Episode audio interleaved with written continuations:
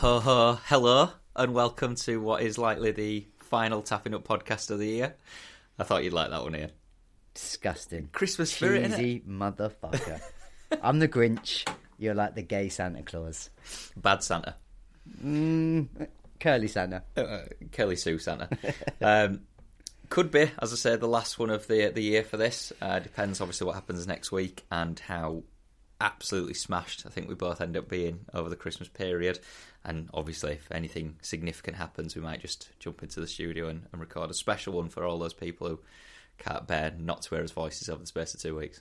Our listener in Belgium and three other people in the UK who can't live without us for an extra week. But um, Can't listen uh, to any podcast without commenting on my octaves. Obviously, the, the ones or my that- pronunciations. So, Exactly, uh, exactly. It's been quite a good year for, for sports in general. Um, what seemed to be sort of the first year coming out of all the COVID stuff and, and finally getting back into a sense of normality. Obviously, we had the World Cup, a lot of big things happening in the UFC, a lot of big things being teed up in boxing.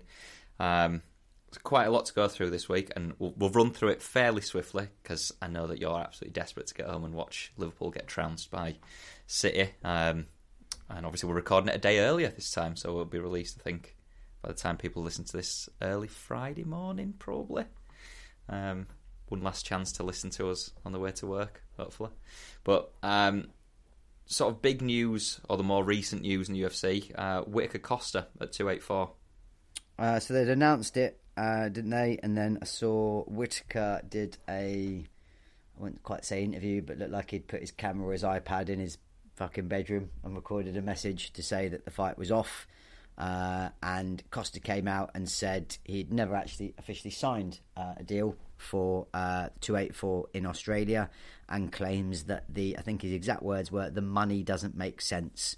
So he was supposedly on uh, 70k show and 70k uh, win bonus, uh, which would be the normal for him.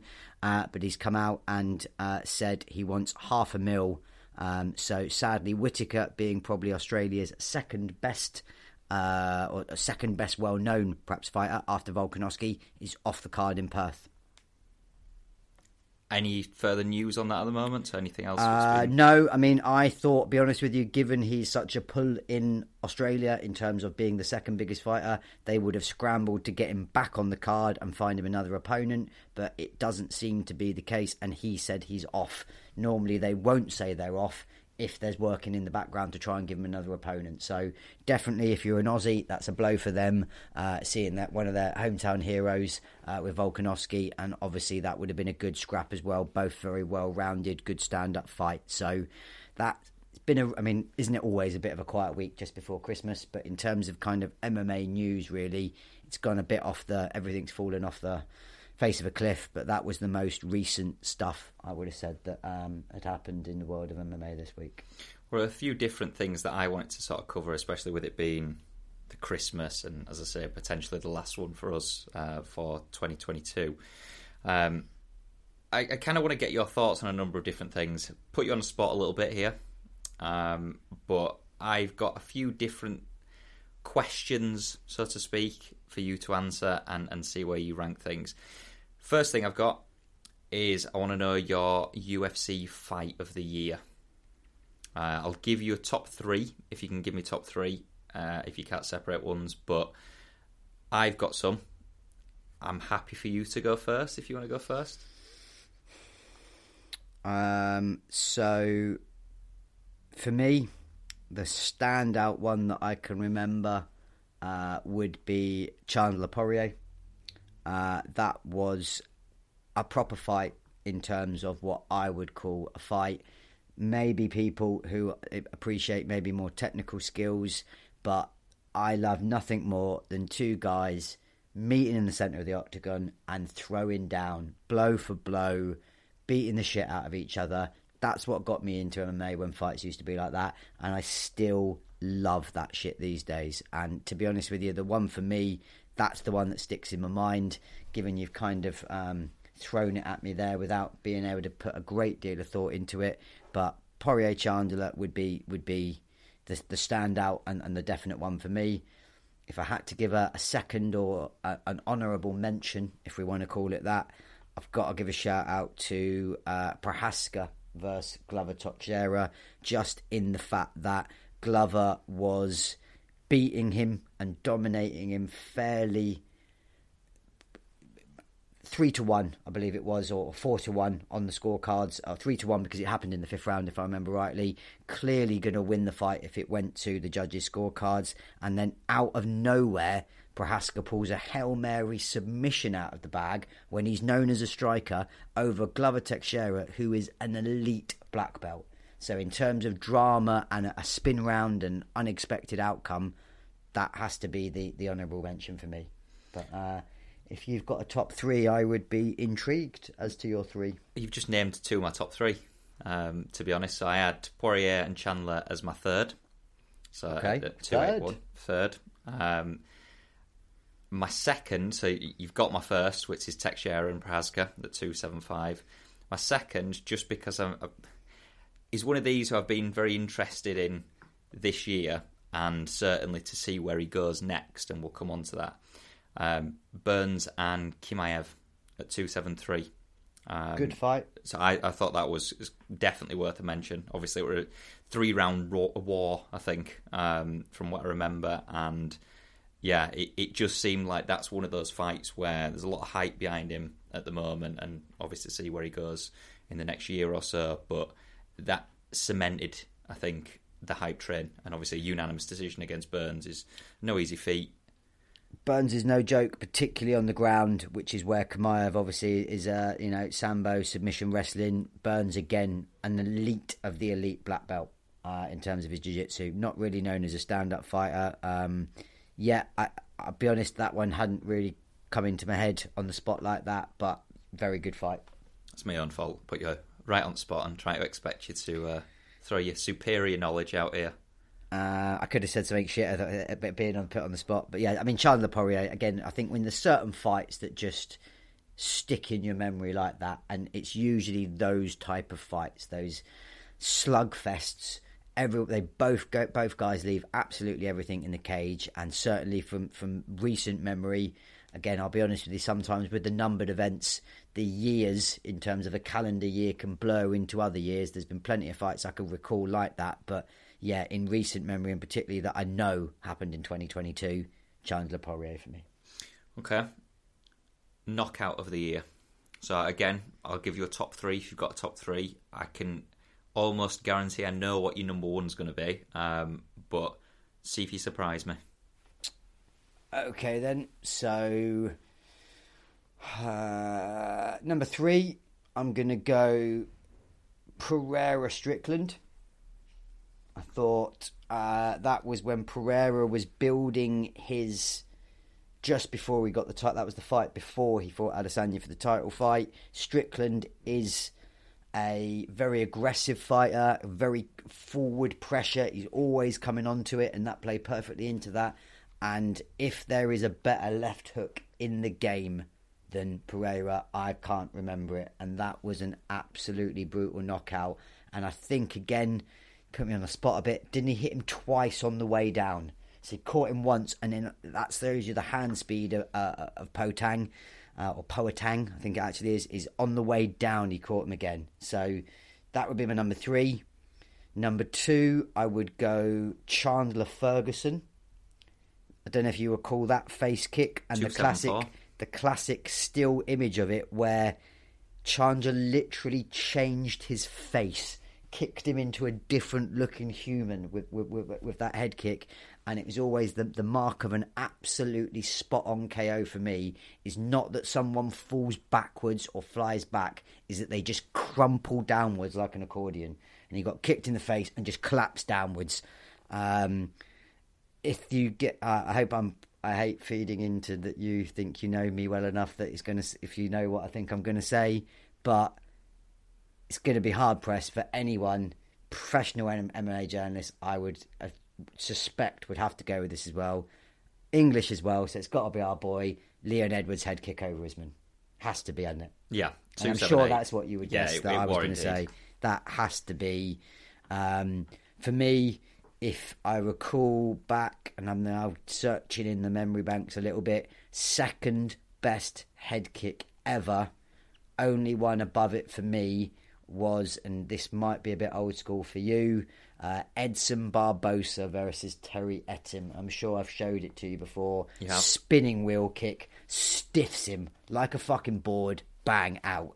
But Edwards Usman for me, very very clear favourite and very e- easy easy answer if I'm honest that one. Yeah, um, and definitely not going to disagree with the top one there. Usman Edwards at two seven eight. Obviously, a massive shock um, in terms of the victory. One of those sort of fairy tale endings, and obviously, lots came out about his trainer. And I always love watching that video back of his trainer speaking to him, talking him through the fight. and then- Superb cornering. yeah, absolutely brilliant, absolutely brilliant. And it's one of these that I think we've discussed this in a number of our episodes where completely honest with him all the way through. Want one of these where you're like, yeah, you, you're battering him here, you're absolutely on top, you're going to coast to a victory. He knew exactly what to tell him, and thankfully, obviously, Edwards followed it to a T.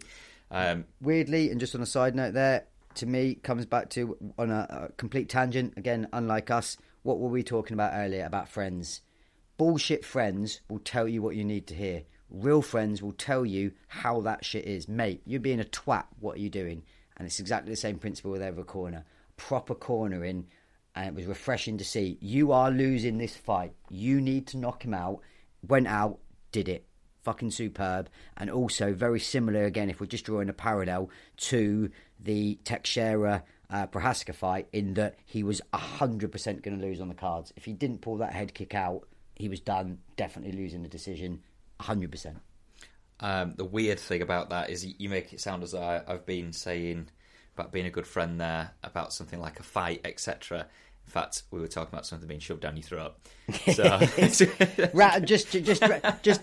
The point I was trying to make is that honesty is the sign of someone doing their job, whether that be a coach, be a friend, be a boss, whatever it be, properly.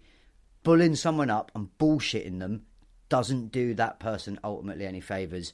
Prime example there. That was superb corner into a tee. I think the funniest thing about that in particular as well there is um, I'm not going to give any context uh, context at all to something being shoved down your throat, and I'm going to just let people wonder what on earth we were talking about there.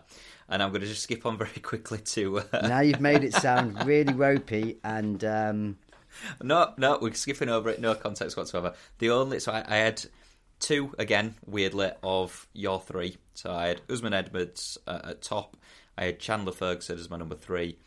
I thought that this particular KO that I've given uh, as number two has gone completely under everyone's radar. I haven't seen this on anyone's list at all, and it's Molly McCann at uh, UFC Fight Night London and the spinning back elbow. Genuinely one of the best knockouts I've seen. I would call it, and another one just on that point where we said where she didn't go flying backwards, she just crumpled straight down, Yeah. which is always to say again in my my humble opinion, that's a fucking knockout because your legs just go rather than falling backwards. But good shout, can't can't disagree that that maybe have been in there, and um, if I'd had more time to maybe stew on these and go back and forth, that could have definitely been in there. But that's a great shout. Next point then. Um, Fucking hell, where are all these questions coming from today? It's another job interview today. well, actually, I've not been pissed uh, in the, the recent episode. Well, I have been in the recent episodes. With this one, I've had time to prepare and time to get everything ready. So, um, fighter of the year. Again, you can have a top three. There's some difficult decisions to be made here. I think I again think I know your top one, and I think I'm going to disagree with it. But yeah, top fighter, top UFC fighter of 2023. Uh, 2022. I'm going to be sneaky and buy myself some time then and go in reverse order three, two, one. Despite his weight issues and despite the fact he's only fought twice, but he's gone 2 and 0, I'm going to go number three, Kamaev. Okay. Just because of the way that he absolutely demolished Holland. I've never seen a quicker takedown in my life. I've never seen someone with that level of ground pressure on someone uh, in a fight. Uh, and as you say, despite the weight cut, despite the, the, the, miss and the other issues he's got, he is a real prospect. Talks a lot of shit. He's learning English, so he's getting better at that smack talking, but he's one of the rising stars. Number two, slight bias again, I got to say, but I'm going to give it to Leon Edwards for me at number two. I think with uh, only the second uh, British UFC champion ever. Fantastic head kick, as we've already talked about, and I'm giving him my KO of, of the year, so I think he would be number two. For me personally, and this probably is controversial, I'm going to go Pereira. 3 and 0 for the year, beat one of the top three or two pound for pound fighters in Adesanya, and just the way at 32 or 33 he's come from nowhere and just laid waste to everybody put in front of him with those heavy hands. Two division glory kickboxing champion, which has never happened before. Real, even even me, and I would say I'm a relatively die-hard fan, had only really heard of him. So he, I don't know anyone who's come from the obscurity, if you like, that he has to the pinnacle and the UFC champion in that year. So for me, I'm going Poatan. Interesting. Um, I love watching him fight. You yeah. can't. He's one of the. You know, every fight he's been in is exciting. He's not going to go to the ground. He's going to do his best to keep it standing up. And if it carries on standing up, someone's getting knocked the fuck out. So for me, it's exactly the type of fighter right up my street. So you've got one of my top three then. Um, I've got Pereira second. Okay. So um, number three for you. Oh, this is one of these where you know you, you write someone down and you're like, because of the issues we've had with pronunciation all the way through the year, it would only be right if I didn't get this correctly. But I'm just gonna cheat a little bit. I'm just gonna say Islam. Okay, is, uh, is my number Makhachev. Three. Yeah, uh, you said it, not me. Perfectly. Um, yeah, flawlessly. Well, flawless pronunciation as ever. I thought uh, obviously he uh, won against uh, Green in the fight night earlier in the year. Um, yes, not that impressive, but then goes and beats Oliveira quite convincingly. Um, By submission at his own game. Yeah. Yeah. So it, it's one of those where. Understandable. Definitely not. Uh, can't slate you for that. I can I can see where he comes in for sure. And obviously, it's cheating a little bit, but his next year, so 2023, can be even obviously bigger, and he's scheduled for the, the big fight against Volkanovski. If he beats a smaller guy, that's a, a, real challenge for him. Which then brings me to my number one, which is. So, sorry, number two, you said you had Pereira? Pereira, yeah, and brings me to my number one, which is Volkanovski. Thought the KO against Korean Zombie was very impressive because, again, no mean feat. Uh, very, very good fighter. Thought he dominated Max Holloway at 276. Um, obviously still unbeaten UFC at the moment. Correct. And uh, again, scheduled for the huge fight um, in uh, UFC 28, 28 4? 284. Perf. Um, yeah, and that's one of those where I think we've already discussed this in previous episodes, as we said, but it's almost a no loss situation for him. He goes and loses that, as you've just said, and you've already proved that point. People are like, ah, yeah, beaten by the bigger guy. So what? It doesn't matter at all. Whereas if he goes and wins that fight, people will be like, hang on a minute, this guy is something else. Which I think already people think that of him uh, because he is a fantastic fighter. Um, but that then brings me on to the final bit I've got about UFC, and that's UFC in 2023. So I was trying to think of the scheduled fights, not just scheduled fights, but what might be to come in 2023. Um, and to be honest, it seems like and you know, know that they say this every year, but it's teed up to be an even bigger year than 2022. Um, there's a lot of things that have been talked about in the press that are just rumours, and you already know what the main one is going to be, and we'll come on to that. But there are a few other fights that seem to be getting to the point where it's less talking, more fighting. Um, I've got a few different ones. So Chimaev and Covington potentially. I, I, I, can see it. I mean, I, I, thought you were going to go down the line of we'll get there. What's our wish, and and like if we could choose exactly what would happen, what would we have? And I get the feeling I know what you're going to go to, and I'm sure I'm going to go to it as well. But on that one, in terms of, so I get, are you are you just to give me the context here? You're talking about what's more likely to happen rather than what we would really want to happen. Yes and no. So don't get me wrong, Chimaev and Covington isn't on my top of the list of, of what I want to happen, but I think it's a, a likelihood that something like that will happen, and obviously at 170 because there has been rumours that Covington might go up to 185 to fight him at middleweight. Well, that's the question, and that's exactly the question that obviously we deal with on on these types of uh, episodes. But yeah, um, I don't know. What, what would you think would be the best? Uh, I, if I had to, I think it, they would try. It would be the last shot that the UFC would give Kamaev at making 170 because if he then beats uh, Covington easily or dominantly, that would line him up for the next title shot against the winner of Usman Edwards rematch. Yeah, would be the obvious thing. Uh, I saw that. Uh, obviously, I think we have talked about this in the previous one. Kamaev was trying to call out Pereira at 185. Pereira's manager said, "What the fuck have you even done at 185?" Oh, and uh, Poatang even said, "Yeah, but I'll take you at 205, so I don't have to do another fucking bad weight cut shortly." So, but if I had to guess, and if I was Kamaev's manager in terms of trying to get him the title shot, you'd be going 170, I think. and I agree. I think he's got to then prove, as you say, that he can reliably make weight, and obviously against Covington, dogged wrestler would prove that he's ready for that fight. And uh, I mean, on the flip side, if Covington then can come out of, of this and, and win, then he obviously is paving his way for another title shot.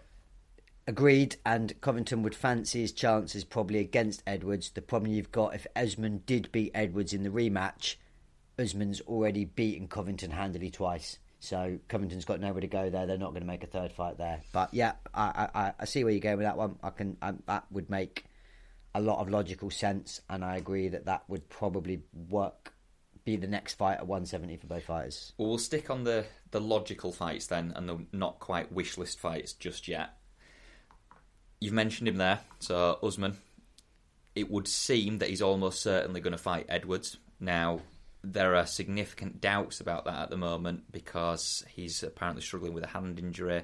Obviously, the big fight to make would be at UFC. Remind me again which London is?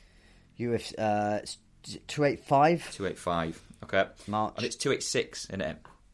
Because 284 is. Um, 284 is in February, which is the Aussie. Perth one. yeah, And then I think it's the one after that. I think there's one more, isn't there? Wouldn't disagree with you, but I thought it was 285. Um, 285 or 286. Uh, But one of them. either way. Irrelevant, isn't it? Um, Definitely in March, definitely in London at the O2. We're definitely going to try and get tickets as soon as the uh, uh, the, the pre-sale goes on for the yeah, it's 286. What's 285 then? Nevada. It's Vegas. right. Okay, don't even think they've mentioned a fight on that yet, or I don't recall one. So it might just be again 285 could potentially bring us onto his wish list, but again, we'll get there. okay. Um, so Edwards Usman three, uh, obviously, it, it seems like that's potentially a doubt at the moment. Um, everyone wants to see that, and obviously, as a, a Brit, an Englishman, we want to see Edwards retain. If he doesn't, out of curiosity, what's the interim fight there? Because Edwards can't be kept off that London card, almost certainly. He has to have a fight on that with the title because of his standing and because of who he is. Obviously, you'd be praying that he keeps hold of the belt and whether the UFC want to. I don't think it's it, but You might. I don't mean to say to correct you in terms of interim. I don't think it would be an interim title. That just means Usman's out of it, and it would be for the title. Yes. two eight six. Covington would be the obvious one that that they would then maybe pull him from a Kamaya fight and pop him straight in. Thinking about the welterweight rankings, I think it goes Edwards, Usman, Covington's two. Is he not? That would be the one that would make the most sense, depending how far they then juggle it down. I'm not sure many other fights. Again, I, I'm not a big fan of these when you get your number seven, your number six ranked fighting for the title. If it's not one and two, or not the champion and one, I want to see the next best. So personally, I think Covington would be the obvious and very logical choice. I think that's a bad matchup for Edwards. Myself. I fucking hate Covington, but it's a bad matchup for him. which is the point that I will try to get out there. So, not that the UFC would fix it, because obviously that's going down a different line altogether, but would they not want to try and make it so that Edwards, and by interim, I didn't mean the interim title, I meant in the interim. So, Sorry, would yeah. they want Edwards to try and keep hold of his belt in the interim until they can make Edwards Usman 3 later down the line? So would they want an easier fight for Edwards in the meanwhile to try and allow that still to happen, or would it be more you know what, I don't really care. Edwards isn't that much of a draw in the world, you know, the wider world. We're just going to throw him against the next best, whether it be Covington, etc. Correct. I don't. I don't personally think either of them are big enough draws for the UFC to start the the fixing inverted commas or the pandering of fights like we've seen with your Connors, your Paddies, maybe people like that. Don't think Edwards or Usman are respected or big enough names in the wider circle. So I think they would just give whoever the next fight that they could put together would be, and the obvious one there would be Covington. Okay. Uh, last logical one before going into the wish list then. Pereira Adesanya 2. Which I saw myself, unless I'm mistaken, might be in doubt because of as Adesanya have some kind of injury. So I did see. I wondered. Did see if, that. I did see that they might be looking at putting somebody else in against Pereira in the short term. If I haven't just made that up in a dream, but um, been having a lot of I've been having some fucking weird ass dreams recently, so maybe. But that uh, again, logically, that has to be the fight back. You've got for what Adesanya's done in his division and how long he ruled it over. It was a pretty close fight, and Adesanya was winning on the cards. You'd feel very hard done by if you're Adesanya and you don't get that immediate rematch. So, um, yeah, agreed. That would be the the very obvious one in that respect. It's a weird one as well as a matchup because obviously we're at a point now where, not in the UFC of course, but he's knocked out Adesanya twice, um, and it's a bit of a weird one to think of as a, a an anticipated fight, considering it's now technically what is it three 0 two kickboxing, two 0 and three 0 as you say correctly, uh, uh, across all combat sports. Two 0 kickboxing, one 0 MMA. So yeah, three 0 out the uh, across the three fights. But obviously, the intriguing part of it, yes, don't get me wrong. There's absolutely no disputing that you know Pereira was the, the better fighter and won it fair and square. But he was losing 39-37 on all three scorecards at the time the knockout came. So And for me, Adesanya, bar Jon Jones, has probably the highest what I would call fight IQ in the game. He is very sensible. He knows what he's good at. He knows how to use the skills that he's got. If I were him and I were his coaches, which is a guy called Eugene Bareman, I would be saying, You're going to America. You are going to train nothing but motherfucking wrestling until that fight, and you are taking him down to not give him a chance to knock you out again. That is that's the blueprint, and that's why Kimaev would present a real bad matchup potentially for um, Pereira in terms of that wrestling ability. Now you could just say Pereira's going to beat the fuck out of him. Before, but fights always start standing, so they've got to get to him first. But a really dogged wrestler that strikes me as being very, very problematic for Pereira unless he's been working very hard on the flip side of that in his own gym, saying, right, just practice t- takedown defense to make sure you can keep these motherfuckers off you, keep it on the feet, you're going to spark them out. If, he, if it stays on the feet, I don't see anybody being able to knock out Pereira the way that he's got and the record, the power. He is MMA's version. You you gave the analogy to be fair to credit where credit's due before of Wilder. He just has freakish power and the touch of death. He hits you, you go down. It's as simple as that. No one can withstand the barrage from him. which is the point that I would make about uh, Kimaev. So if you, you go down that route of, um, yeah, I'll tell you what, we'll just take him down. Well, it's much easier said than done, and it? it's one of those where you can have a game plan, and as the famous quote goes, everyone has a game plan until he gets Punched in punched the in the face. Yes, And well, the, the prime example of that, the best one for me, is look at Masvidal, Ben Askren. Ben Askren ran at him, or Masvidal ran at him because he was just going to try and take him down. Bang, knee to the face, over in five seconds. And it wouldn't surprise me if Kamayev, given that he flew at Kevin uh, Holland like that, Pereira could just pick him apart. Yeah. So um, intriguing, um, but Poatan represents a, a, a real puzzle for people to get to, to, to break down and see if they can get get him on the floor. He's just got his brown belt, or after he won the title, he's got his brown belt of jiu-jitsu, so he's clearly no mug on the floor either. But he just never gets the chance to exhibit what he's got because of his stand-up skills. So he, he could be infinitely better than we think he is. Yeah. Just hasn't had a chance to show it. and obviously on the flip side, if anyone can solve the seemingly unsolvable code that is Pereira, you would assume it's going to be Adesanya because obviously he's been one of the most successful middleweight champions that UFC's seen in a, a long time.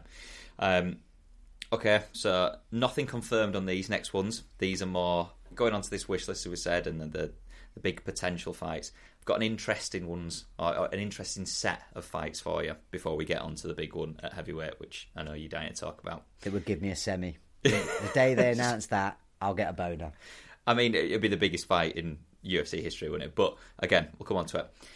I have got a set of fights for you, and I'll explain a little bit more in detail once I've established them. Because obviously there's a big if here and there's a big but. Conor McGregor to come back against Okay. Chandler. Conor take- have you already? Conor would take it because he's a fighter like that. That's a bad matchup for him. That would be Conor is usually pretty astute. He doesn't turn down anybody, but I think Chandler represents a bad matchup for Conor. Okay, and I, don't think the- disagree. I think the UFC personally, just while we're talking about it, would do exactly as they did with Cerrone. Feed him someone who's a name, who's going to stand up, who's probably slightly on the fade like Conor, who Conor gets the light up. So, a Robbie Lawler, uh, somebody like that, uh, personally. Or, of course, the biggest one, and the obvious if we're talking about it, bring Nate back and do Nate Diaz 3. I don't think it'd happen. I, don't- I honestly don't think he comes back. To be honest, They give him enough money, he'll be back. So that, the reason he left was money. Didn't feel appreciated. He, I would absolutely bet my mortgage he would come back for Conor free if he gets enough money. But sorry, I've digressed off your off your off your, your, your point. So okay. So that that would be the first one. yeah, While that's going on, I would put Tony Ferguson up against Pimblett. different weights. Yeah, and I would do it at lightweight. Been a while since Ferguson fought at lightweight, Yeah. and Ferguson is getting on a bit. So whether he could cut that, I'm not so sure. But it would be a launch pad for Pimblett, a big name for him. I agree all that. Only thing I would say, it's not a great matchup again. Paddy has a very underrated ground game and submissions. Ferguson is one of the best black belts you get. Trains out of 10th Planet under Eddie Bravo. Um, nasty ass elbows again before he's been on this like slide. Can see what you're saying. I think back to the same Conor esque point. I think the UFC keep feeding Paddy a few rather bullshitty people that he can light up for a few more fights until he gets the big boys personally. You can see where I'm going with this. Because I don't disagree that Chandler would beat McGregor in that fight. And obviously, if Chandler beats McGregor in that fight, McGregor isn't getting anywhere near a title fight. So what you're then saying is Paddy McGregor. Correct. Because then you've got, and obviously that's there's a lot of variables there. I mean, this is- imagine the smack talk. Yeah, I mean, exactly. You, you, you couldn't not love that. And you've got the Conor wannabe versus the original Conor. Um, with Conor's weight issues and alleged, I should say, not alleged, serious juicing that he's doing, I don't know if he can get back down to 155. I think he's at 170. I mean, he could probably fight a fucking middleweight from the looks of him recently, but again, I can certainly see the sense in what you're saying and could easily be billed as the best smack talk ever.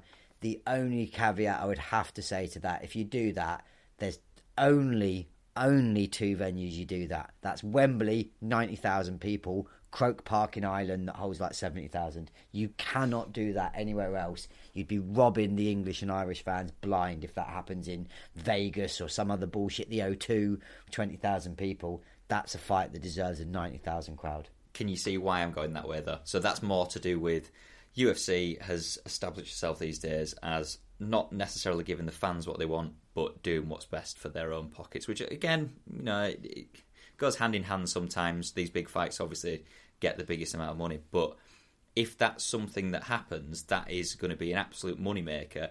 Even though Pimblett might not be a superstar, McGregor is is probably the biggest draw in the UFC, despite the fact that he's not had a fight for how long now? There's no problem about it, is there? Yeah. But 100% is, and every time he comes back, they're going to smash the records with the pay per view. So, yeah, anyone he fights, um, And again, take my hat off to him as much as you know he gets shit. Conor and Dana said this is a warrior. He would fight anyone on you know not much notice, but.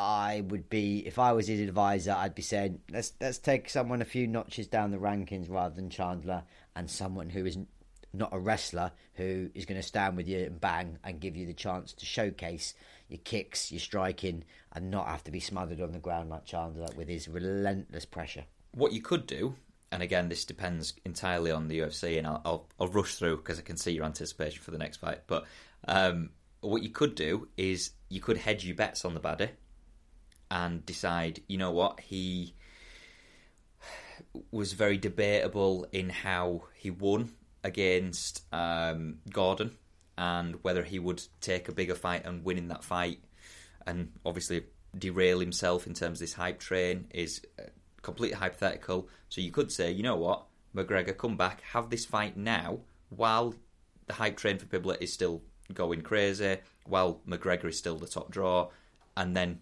sell out a stadium, whether it be, as I say, in London or in um, Ireland, whatever.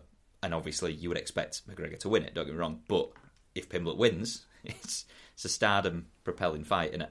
It isn't. Again, I, I look at. I try and sometimes put my business hat on in terms of what would the UFC do. That to me is a fight that happens in a couple of years. Conor gets his big payday. He's on the way out, and he's a fading star, and he's nearly gone. Paddy's been built by that point, and that's the old passing of the torch. Then, in terms of the smack talk, so if I, I, I could definitely see it happening in, in one of the venues that we're talking about. But in a few years, and with the kind of hope from the UFC that it's one of Conor's last fights, he's going out, he's getting a payday. Paddy tunes him up, and then Paddy's now the new Conor, and, and goes on as their new star. So if if I put my business hat on, that's how I if I was Dana, that's how I would be looking at to try and manage that fight two years maybe in the future. A lot of variables on that is obviously uh, the main one being that you're hoping that Pimblett doesn't lose his undefeated streak, and that's which he definitely will. Yeah. He's not good enough to not. Be, He's not McGregor, is he? And Is he's not Jon point. Jones. You know, Yeah. even Jon Jones wasn't undefeated. Only undefeated fighter I'm aware of that's uh, ended his career like that is Khabib. You know, Jon Jones has got a bullshit loss on his his record, but it's still technically a loss, the disqualification against Matt Hamill. But um, And you're saying it, and you've brought his name up, and I know you're desperate for it. So the number give one, us Francis, dear God, I might be dying. I need a Christmas present. Give me Jon Jones Francis Ngannou, the biggest fight ever. I would walk to the end of the country to watch that fight. You cannot. I cannot put into words what a fight that would be and how big that would be and what a wasted opportunity you are that the UFC are that they haven't yet put that together. What a monumental. Can, can you just imagine it? You've got the greatest ever against probably the hardest hitting ever. Goes outside the first round. I back Jon Jones to win, but can Jon Jones take a Francis Ngannou punch? Well, this is the age-old unstoppable force meeting an immovable object, and it? So this this is the the goat of UFC, youngest champion in UFC history, has got just about the well, I mean, not arguably the greatest The- card on his hand and his history, and then obviously Ngannou, who is unparalleled in his power. the only thing that I can even think to compare it to in my lifetime, and it's not quite the same because he was on the way out, but was Tyson Lewis. So you had Mike Tyson, which was the baddest man on the planet, the most ferocious puncher. Yes, he was at the end of the career against the ultimate fight, uh, ultimate pugilist. Uh, you know, an incredible, one of the most cerebral boxers you ever get in Lennox Lewis. And you've got Francis Ngannou as the Tyson, the raw power, blows himself out. He's not going to have that many rounds against Jon Jones, highest IQ, ridiculous reach, amazing at every facet of the game, youngest UFC champion ever. There is something wrong with you in the same way that we were talking. If you're a football fan and you didn't enjoy the World Cup final, if you don't want to see that fight and that fight doesn't get you as excited and gimpy as I'm sounding, you're not an MMA fan. Dana, I know that you are a regular listener of our podcast. Um, Please, Dana, listen to us. Give us what we want. It is. It's the the main fight that everyone wants to see. Any UFC fan whether it be a newer UFC fan, a die-hard UFC fan like yourself. That's what everyone wants to see. Even though obviously McGregor is a big pull, and McGregor will always be the more casual fans fa- um, fighter. It, Ngannou Jones is the one, and, and it always will be the one. I think 2023 is the time to make that fight. And, and Francis isn't getting any younger. I mean, Francis, I don't know how old he is, but if I had to guess, he's probably 33 or 34. Jones is approaching, you know, probably 32. So it can't wait much longer to happen before it's a little bit past its time in, in that respect as well. So it 2023 is when it has to happen for me. Yeah. But out of all of the dream of dream fights, that's the one. Only other one I would say, if we're talking about, if we're going to have a quick segue then onto dream of dream fights, the other one that stands out for me, going to throw it out there as a bit of a random one I'd like to see. Pereira go up and fight Prochazka for the 205 title when Prochazka's back. Interesting. What? would- Why? What would he benefit from that, Pereira? So it could be a two weight champion for a start, so it can be a champ champ. Uh, he doesn't have to do the brutal weight cut because he's a fucking massive middleweight. Obviously, he already said he'd take Chimaev at 205. Prochazka uh, is certainly the number one uh, light heavyweight in the world for me. Very, very honourable, and can't take away, uh, you know, uh, mention enough how much I respect him for vacating the title whilst he was injured for that. But he's going to get the first title shot when he's back. But that would be a fantastic fight for me, and I always love people that dare to be great. So someone like Pereira saying, "Right, I'm going up." Adesanya did it for uh, um, uh, Blachowicz. Didn't work out for him. You know, dared to be great, but the size was was too much. Ultimately, I don't think that applies to Pereira. So that would be the one for me. Would be uh, Prochazka. Pereira would be my second dream fight. Obviously, on the prerequisite that Prochazka goes and gets his title back. Yes, so he comes back. Whoever's got it by then, whether it's I mean, it's Jamahal Hill versus Teixeira for the next fight. I would very much guess. Again, we talked about this and, and, and laying it out in terms of a blueprint. The winner of that, which is very likely to be Jaglover, he's then going to fight Ankalaev, who should have won the title apart from the split draw against uh, Blachowicz. By that point, uh, Prochazka should be back and would then fight the winner. That's when you'd then give it to um, Pereira, and by that point, Pereira will probably have one or two defences if he maintains his uh, middleweight title as well. So for me, that would be my second dream fight I'd like to see towards the end of 2023. Any, Yeah. any any standout dream fights for you? None than the weird ones that I've mapped out. So again, I'd like to see McGregor uh, McGregor Pimblett just because for the smack talk, I think the build up would be much better than the actual fight itself. A little bit like um, McGregor Mayweather. Funnily enough, the the build up would be far more fun than watching someone get dominated. But no, and and obviously Ngannou Jones, um, I would much very very much like to see that just because just intriguing to see what happened there. Obviously, everyone would expect Jones to go and win because he is the greatest of all time. But Ngannou is also. I'd, I'd be interested to see what the, the betting um, odds would look like on that, on whether Jones would be the favourite or Ngannou Easily, would be the favourite. easily favourite. Um, you think?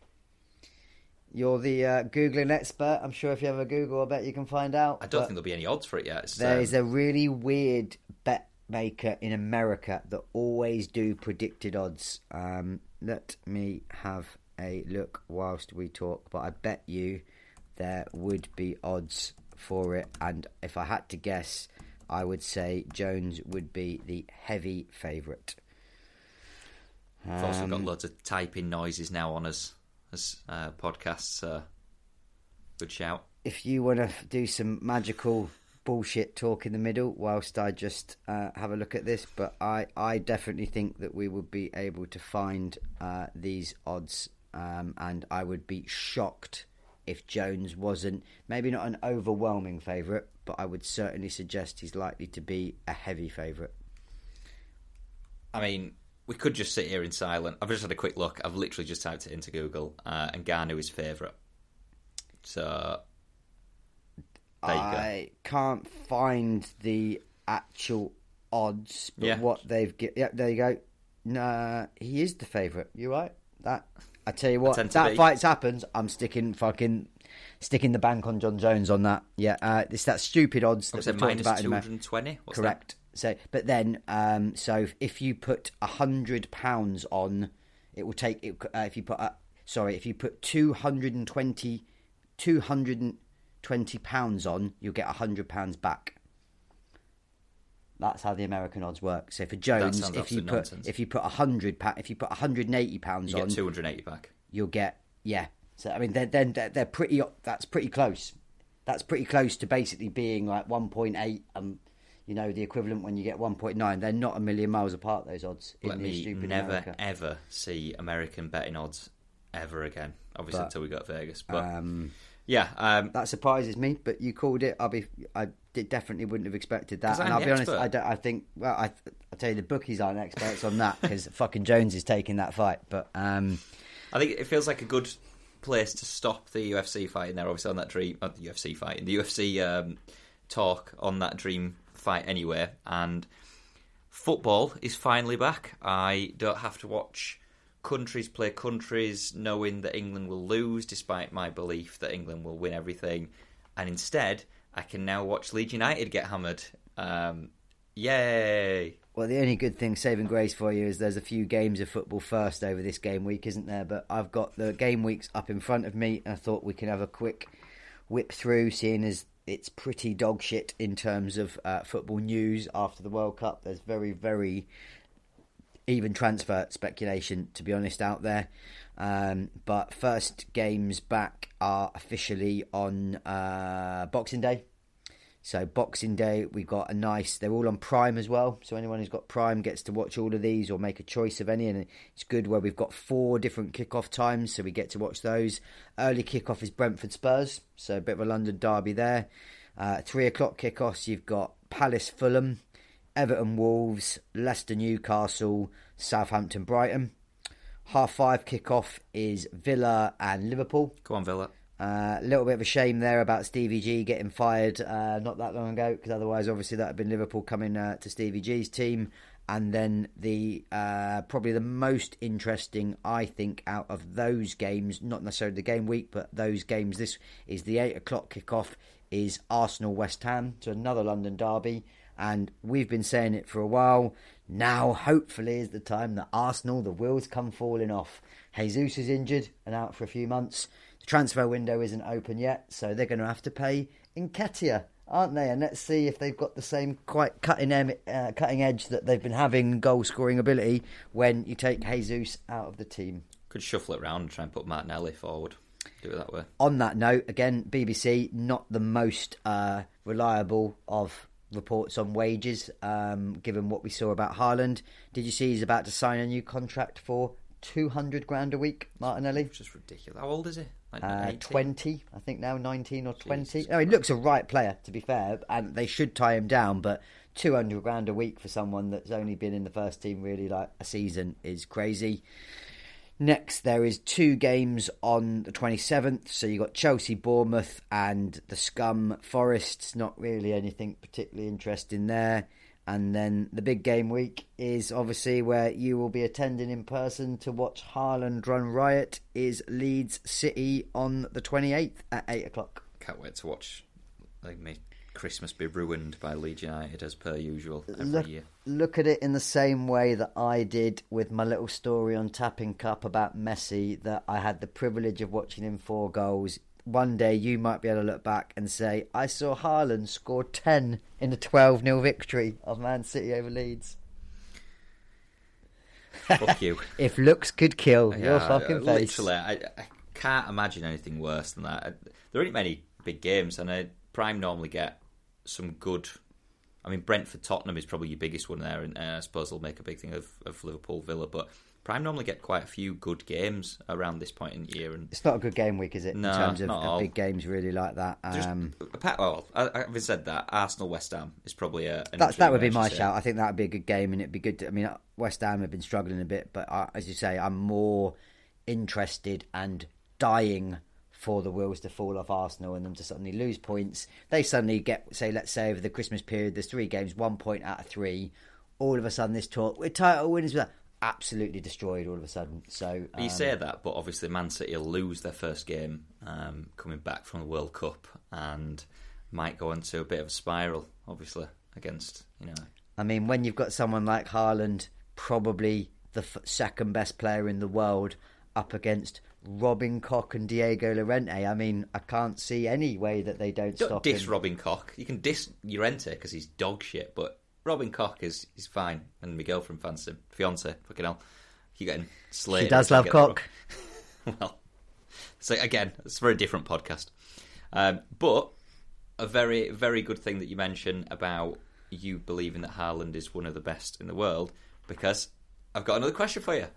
Um, top five best football players in the world as of now. So specifically in 2022, but also who would you rate as your top five?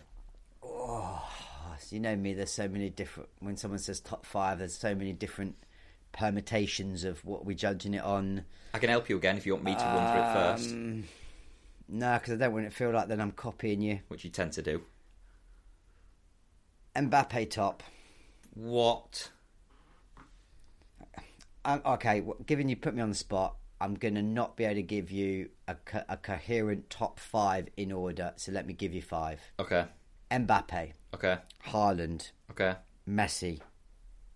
Those three jump out to me straight away. Salah, four. Fucking hell.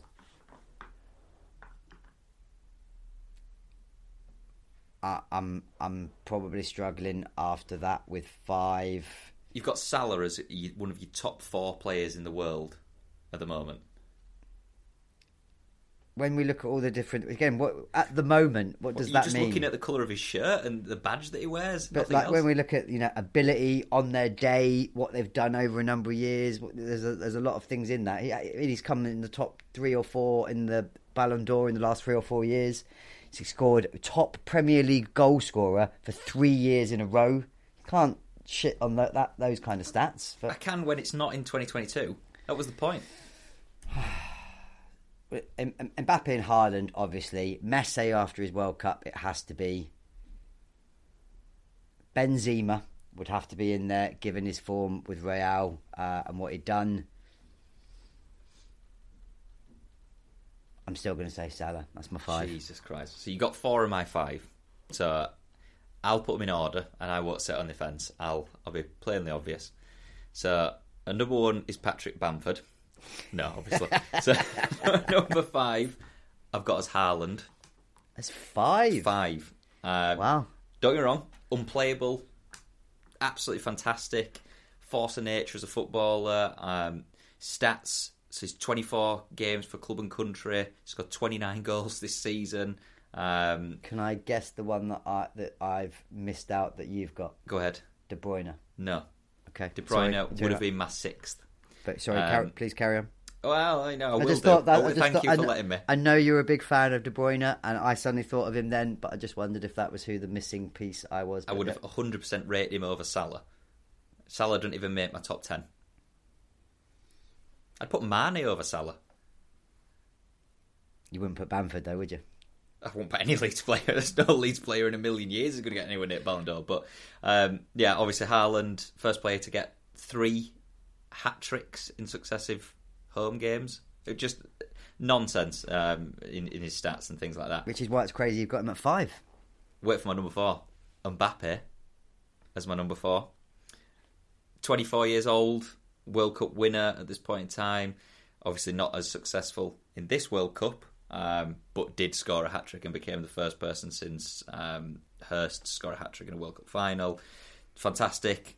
Single handedly probably got them to that final and continues to be the standout player for PSG, other than someone else. And we'll come to it.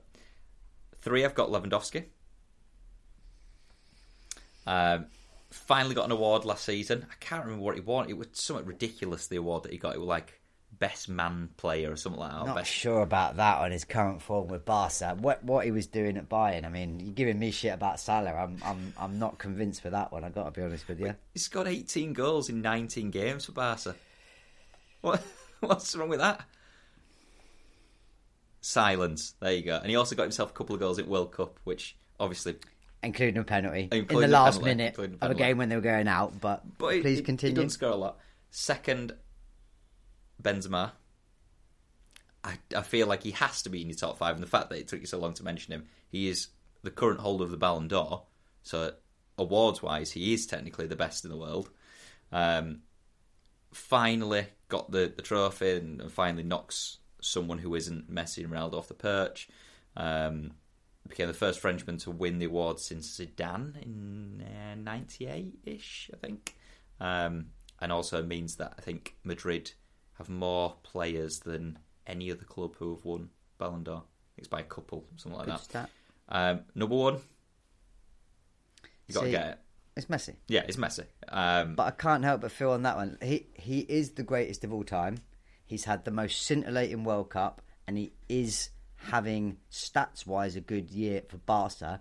But I think we can both agree he's not what he was a few years ago. No, but he is the best player in the world of as of 2022, and that leads me on to the question because I can see your face there. Obviously, arguably the greatest of all time. Me and you would argue that he is. Not arguable. A lot of other people won't, and again, a number conversation for a different day. Finally, got two trophies that he craved with Argentina, so his club success now matches his country success. The question that I have for yourself, and there was something in the Athletic today about Erling Haaland specifically, which has sort of triggered this question for me. Do you have to win the World Cup to be considered one of the greatest of all time? No, but I think a lot of no to me, but I think a lot of people make that view, i.e., Pele, Maradona both did, and they referred to it. Ronaldo hasn't, but people will often refer to him as the best. So my own view is that that's not a requirement, but I think when it puts you in a very small bracket of people to have been Ballon d'Or winner, won everything they can, and won the World Cup, and with Messi for me, that was always this kind of question mark, wasn't it? Was he hasn't won the World Cup, he hasn't done this, which is now that he has, and I'm so glad for him. That is put to bed and that's done. But personally, for me, no, I don't think you do need to have won the World Cup to be the best player, considered to be the best player ever. So Haaland, for example, could he, if he carried on uh, scoring 50 goals a season for the next 15 years, potentially be classed as that? Chances are he's not going to win the World Cup with Norway. Well, he isn't going to win the World Cup. We can say that. So, um, no, for me, I don't think you do. But I think it, it it certainly helps you break into that Pele, Maradona, Messi bracket that are undoubtedly the top echelon. So uh, the reason that I asked that obviously is because of that athletic article. The main person there that you would be questioning with regards to could he be one of the greats is obviously Haaland. Um, very young at the moment time, don't get me wrong, and a lot can happen in the future. Whether he continues with the, the scoring rate that he's he's already shown in previous years and has shown in this year certainly is a different question. There's no sign of it stopping, but he's realistically not going to win the World Cup. D- d- you know, barring a miracle, Norway aren't going to turn into one of the best footballing nations in the world. Mbappe has won the World Cup. So if we get to the same discussions about Ronaldo and Messi in a few years' time, with regards to Haaland and Mbappe, is that going to be one of these things? And again, we're not talking about these weirdos online who post, you know, Ronaldo's better than Messi, and I don't care what else else, and you're crying, etc., etc., um, and trolling and stuff like that. But is that going to be something that's going to be lauded over Haaland for the rest of his career if he's being compared to Mbappe because Mbappe has won it and might win it again? By people that don't that are looking for something to hold over someone and to, to have a disagreement to argue in the opposite way, i.e., for an Mbappe. Now, obviously, does it help that Mbappe has won it at 19 because he's always got that? Could easily win it again in his career. Um, so I can absolutely see um, the point in that respect. But again, everything is subjective. But for me, no, it's not a requirement to win the World Cup to be considered the greatest. It helps, but I mean, look at Mar- I, I, weirdly that seems to help more than anything. Maradona has nowhere near the numbers that Messi does, but has always been held above him until maybe now because of the fact he won the World Cup. So maybe in the wider audience and maybe the more casual fans of football, of which there are more people than of MMA, I think that seems to be something that does trigger in people's mind. Oh, you have to have done this to do that, but definitely not for me. Do any country matters uh, honours? Sorry, matter at all? Because it feels as though that's one of the things that you, that's the hand you've been dealt, and you can do nothing about that. If you're a successful player, you can go to the best player uh, teams in the world. The one I would give you that again, very too old even for my uh, ancient ass is Puskas. Played for Hungary, considered one of the best ever. Uh, Yash Levin has his own trophy named after him, considered the best goalie ever. Never won shit with the USSR as it was then, uh, Russia now. So they are in that group of the upper echelon. They didn't win jack shit. So um, it definitely helps, and I'm sure it adds a nice trophy to add to the cabinet for people. But no, not ultimately for me. I, I don't think trophies per se. I think winning Champions Leagues, winning leagues helps. But if you churn out numbers like a Messi has done, I mean, look at Haaland. He hasn't really won a great deal so far in his career, but his numbers are insane. Now he's at City. He's very likely to add a, a cachet of trophies to his collection by being at City, and probably the move if he does. I know we've disagreed on this before. If he does go on to a, a Real or something after that, he will only improve it further. But I don't think it's actually personally that necessary in order to be classed as a great. My last point on football, then, just because you mentioned there about honours again, is Harry Kane a better footballer than Wayne Rooney? Statistically. Statistically, yes, because hasn't he drawn level with his record?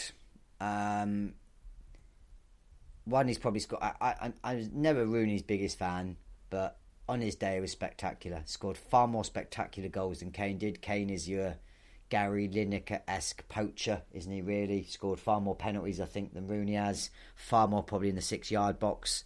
Statistically, there's no doubt he will. I know he's tied at the moment, but he will beat that record, so he will be England's top ever scorer.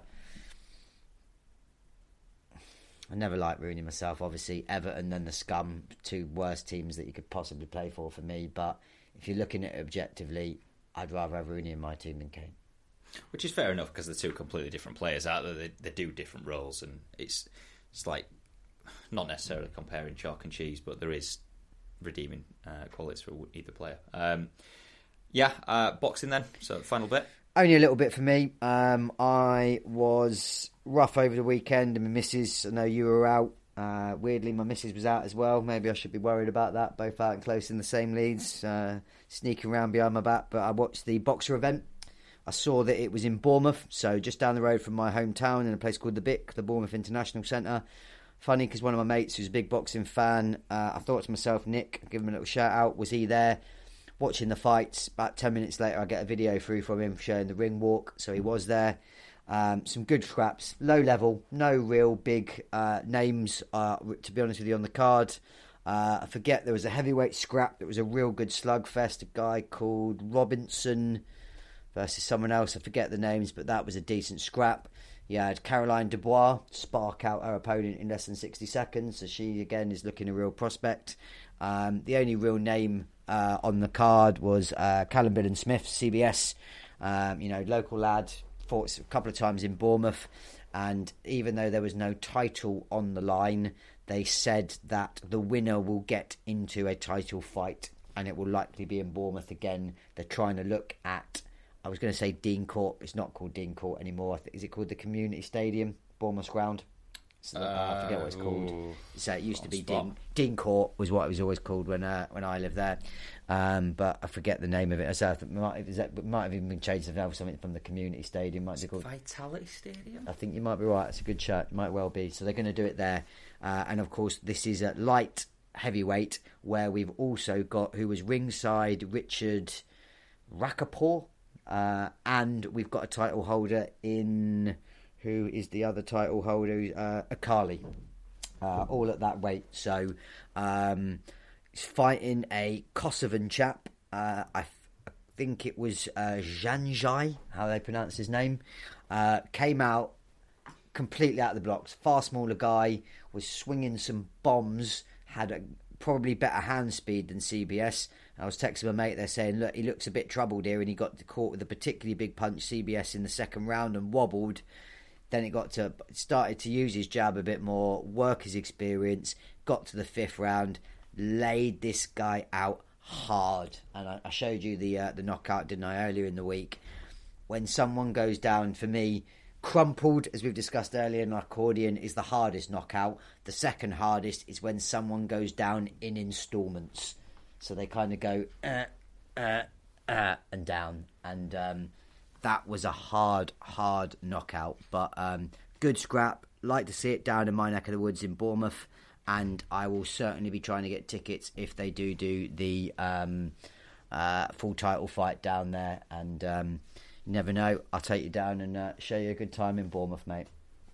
If we uh, if we get that, if I'd rather you fight is- rephrase that. I'll be honest. Um, as fun as it, It's a good night out. I mean, you need to keep quiet that you're from Leeds because uh, because they hate Leeds. fucking hate Leeds down in Bournemouth after you came down and fucking wrecked the cu- fucking town in uh, the cup in the 80s. But um, good night out, Bournemouth. Um, I think you'd like it. Um, a damn sight fucking warmer than Leeds as well. But um, yeah, good little event. I thought, giving it had no real names on it. So I was only sat in waiting to pick the missus up from uh, from her uh, Christmas do. So I was a bit bored, and then I actually watched a few prelims on the UFC fight night as well. So um, good night of fighting for me. Sat in, but um, that's it from me boxing wise. There was not really much else to talk about. I don't think is there. Unless No, I was going to say there's there's not really that much that's happening at the moment. Um, I am going to give you a few more questions just before we close this out, just because it's a bit of fun, isn't it? A bit more testing your brain and, and Testing my brain as we tick closer and closer to kick off for the Liverpool City match. Oh so, no, uh, that's a shame. Um, no, we'll, we'll wrap it up quickly then. Um, a few little points. Boxer of the year for you? Oh.